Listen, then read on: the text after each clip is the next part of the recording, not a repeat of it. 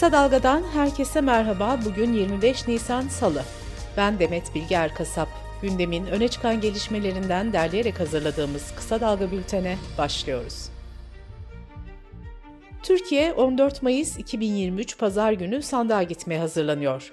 Bu seçimde 5 yıl boyunca görev yapacak Cumhurbaşkanı'yla yeni parlamento üyeleri belirlenecek. Seçimde pusuladaki sıralamaya göre Recep Tayyip Erdoğan, Muharrem İnce, Kemal Kılıçdaroğlu ve Sinan Oğan Cumhurbaşkanı adayı olarak yarışacak. Milletvekili genel seçimine 24 siyasi parti ile Türkiye genelinde 151 bağımsız milletvekili adayı girecek. Gümrük kapılarında ve yurt dışı temsilciliklerinde 27 Nisan 2023 Perşembe günü oy verme işlemi başlayacak.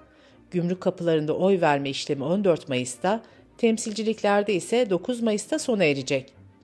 Yurt dışı seçmen kütüğüne kayıtlı seçmenler, tatil günleri de dahil 24 saat süreyle oy kullanabilecek. Seçimlere 20 gün kalırken ittifakların ve siyasi partilerin çalışmaları da hızlanıyor. Millet İttifakı'nın Cumhurbaşkanı adayı ve CHP Genel Başkanı Kemal Kılıçdaroğlu dün Ardahan'daydı. Kılıçdaroğlu, "Onlar beşli çetelere çalışıyor, ben halka çalışacağım. 418 milyar doları söke söke alacağım" dedi. Cumhur İttifakı'nın adayı AKP Genel Başkanı Cumhurbaşkanı Recep Tayyip Erdoğan ise Bursa Gemlik'te seçim çalışmaları kapsamında halka hitap etti. Erdoğan, ticari aracını yenileyen esnaftan ÖTV alınmayacağını açıkladı. Evlenmek için teşvik kredisi vereceklerini söyleyen Erdoğan, gençlere de evliliğe karşı durmayın tavsiyesinde bulundu. Yeşil Sol Parti, 14 Mayıs'ta yapılacak Cumhurbaşkanlığı ve genel seçimlerin ilk mitingini dün Hakkari'de gerçekleştirdi. Türkiye İşçi Partisi'nin Muğla Milletvekili adayı Mehmet Aslantuğ, Muğla'nın Milas ilçesine bağlı Akbelen Ormanı'ndan video paylaştı. Aslantuğ, "Bunları yapanlar vatanperverse vatan haini olmayı göze alıyoruz" dedi. Gelecek Partisi Genel Başkanı Ahmet Davutoğlu da sosyal medya hesabından bir video paylaştı. Davutoğlu, "15 Mayıs sabahı iktidarı kaybettikleri gün Bahçeli Erdoğan'ı ortada bırakacak. Ben yapmadım, o yaptı diyecek" dedi.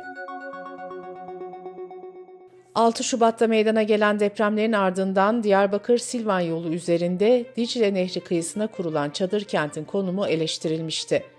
Sivil toplum kuruluşları Dicle Nehri üzerindeki barajlarda yaşanabilecek olumsuzlukta çadır kentin sular altında kalabileceği uyarısında bulunmuştu.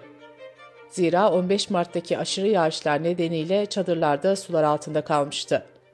Çadır kent yaklaşık 70 gün sonra dün tahliye edilmeye başlandı. Depremzedeler için Kayapınar ilçesinde 621 konteyner kuruldu. Milli Eğitim Bakanı Mahmut Özer, deprem bölgesindeki 10 kentte öğrencilerin öğrenme kayıplarını telafi etmek için 1 Ağustos-1 Eylül tarihlerinde telafi programı yapılacağını duyurdu. Türkiye Taş Kömürü Kurumu'na ait Amasra'daki maden ocağında 14 Ekim 2022'de 43 maden işçisinin hayatını kaybettiği patlamayla ilgili 23 sanığın yargılanmasına bugün başlanacak. Duruşma, dosyada 23 sanık, 118 mağdur ve müşteki bulunması nedeniyle Bartın Adliyesi'nde özel olarak oluşturulan salonda yapılacak.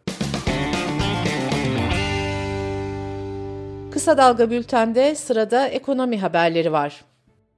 Türkiye Odalar ve Borsalar Birliği Mart ayı kurulan ve kapanan şirket sayısını açıkladı. Verilere göre Mart ayında kurulan şirket sayısı 2022'nin aynı dönemine göre %8 artarak 35.032 oldu. Bu yılın Mart ayında kurulan kooperatif sayısı ise 694'e yükseldi. Mart ayında kapanan şirket sayısı ise yıllık bazda %32.8 artarak 4.195'e çıktı. Mart'ta kapanan kooperatif sayısı ise 182 oldu. Akdeniz'de kuraklık zeytin ve zeytinyağı üretimini vurdu. Dünyanın en büyük zeytinyağı üreticisi İspanya'da fiyatlar 10 ayda %60 arttı. Financial Times gazetesine konuşan analistler, bu yaz aylarının da kurak geçmesi durumunda zeytin rekoltesinin düşeceğini ve fiyatların daha da yükseleceğini belirtti. Devam eden kuraklık nedeniyle 2023 zeytinyağı üretiminin de düşük kalmasından endişe ediliyor. Otomobil fiyatlarına Mayıs ayında kur nedeniyle %3 zam gelmesi bekleniyor. İkinci elde de fiyatlar artmaya başladı. Ekonomi gazetesinden Aysel Yücel'e konuşan marka temsilcileri, kur artışını Mayıs ayında fiyatlara yansıtmaya başlayacaklarını söyledi. Otomotiv analiz şirketi Kardatan'ın verilerine göre sıfır otomobil fiyatları son bir yılda ortalama %70 oranında arttı. Dış politika ve dünyadan gelişmelerle bültenimize devam ediyoruz. Türkiye, Rusya, Suriye ve İran'ın bakan ve istihbarat yöneticilerinin bugün Rusya'da bir araya gelmesi bekleniyor.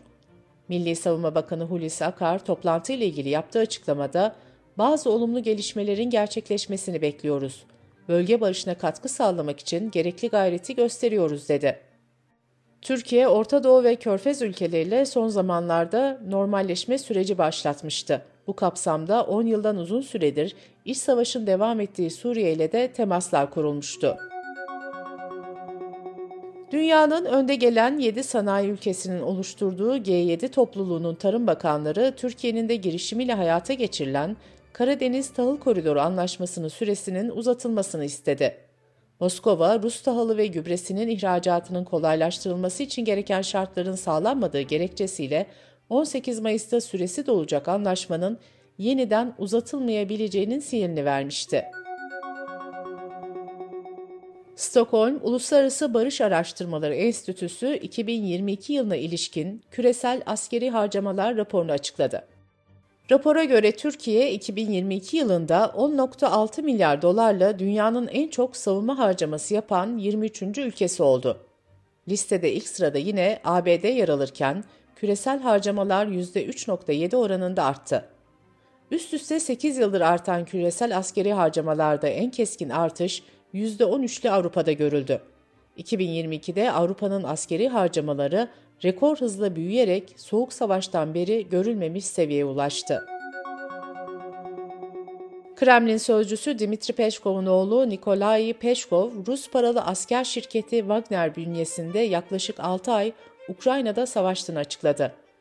Kremlin'e yakın bir gazeteye konuşan 33 yaşındaki Peşkov, "Bu benim görevimdi, arkadaşlarım oraya giderken bir kenarda oturup seyredemezdim." dedi. Sudan'da ordu ve paramiliter hızlı destek kuvvetleri arasında yaşanan çatışmaların şiddetlenmesi nedeniyle çok sayıda ülke vatandaşlarını Sudan'dan tahliye ediyor. Amerika Birleşik Devletleri ve İngiltere diplomatlarını ülkeden çıkarırken, Almanya, Fransa, Hollanda ve İspanya gibi ülkelerde vatandaşlarını pazar günü hava yoluyla Hartum'dan tahliye etmeye başladı. Türkiye'de vatandaşlarını Hartum'dan karayoluyla Etiyopya'ya getirerek tahliye sürecini yürütüyor. Sudan'ın başkenti Hartum'daki durumun da giderek kötüleştiği bildiriliyor. Haber ajanslarına göre başkentte su ve gıda sıkıntısı baş gösterdi, elektrik kesintileri başladı. Kentte yağmacılık olaylarının da arttığı belirtiliyor. Kenya'da açlık tarikatına dair bir soruşturmada 47 kişinin cesedi bulundu. Tarikat liderinin müritlerini kandırdığı belirtiliyor.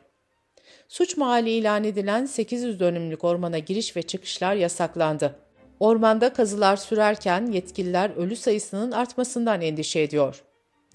Uluslararası İyi Haber Kilesisi'nin 15 üyesi geçen hafta ormanda kurtarılmış, bu kişilerin de açlıktan ölmek üzere olduğu açıklanmıştı. Gözaltında bulunan kilise liderinin müritlerine İsa peygamberle tanışmak için açlıktan ölmeleri gerektiğini söylediği öne sürülüyor. Amerikan medyası Başkan Joe Biden'ın bugün yapacağı açıklamayla başkan adaylığını duyuracağını yazdı. Yapılan bir anket Amerikalıların %45'inin Biden'ı desteklediğini gösteriyor. Muhtemel rakibi Donald Trump'ın aday olmamasını isteyenlerin oranı ise %70.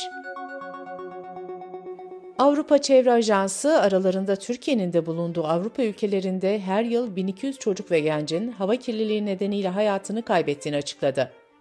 Ajans raporunda öncelikle okullar ve anaokulları, spor tesisleri ve toplu taşıma alanlarında hava kalitesinin iyileştirilmesi önerildi.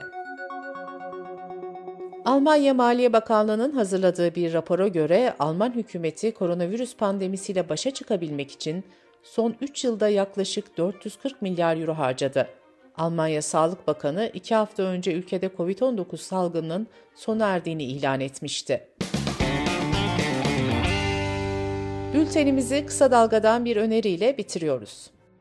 Gazeteciler Ayşe Yıldırım ve Sedat Bozkurt seçime doğru giderken Cumhurbaşkanı adayı Kılıçdaroğlu'nun Alevi videosunun ardından yaşanan provokasyonları ve yayınlanmamış kritik anket sonuçlarını konuşuyor. Politikest'i Kısa Dalga.net adresimizden ve podcast platformlarından dinleyebilirsiniz. Gözünüz kulağınız bizde olsun. Kısa Dalga Medya.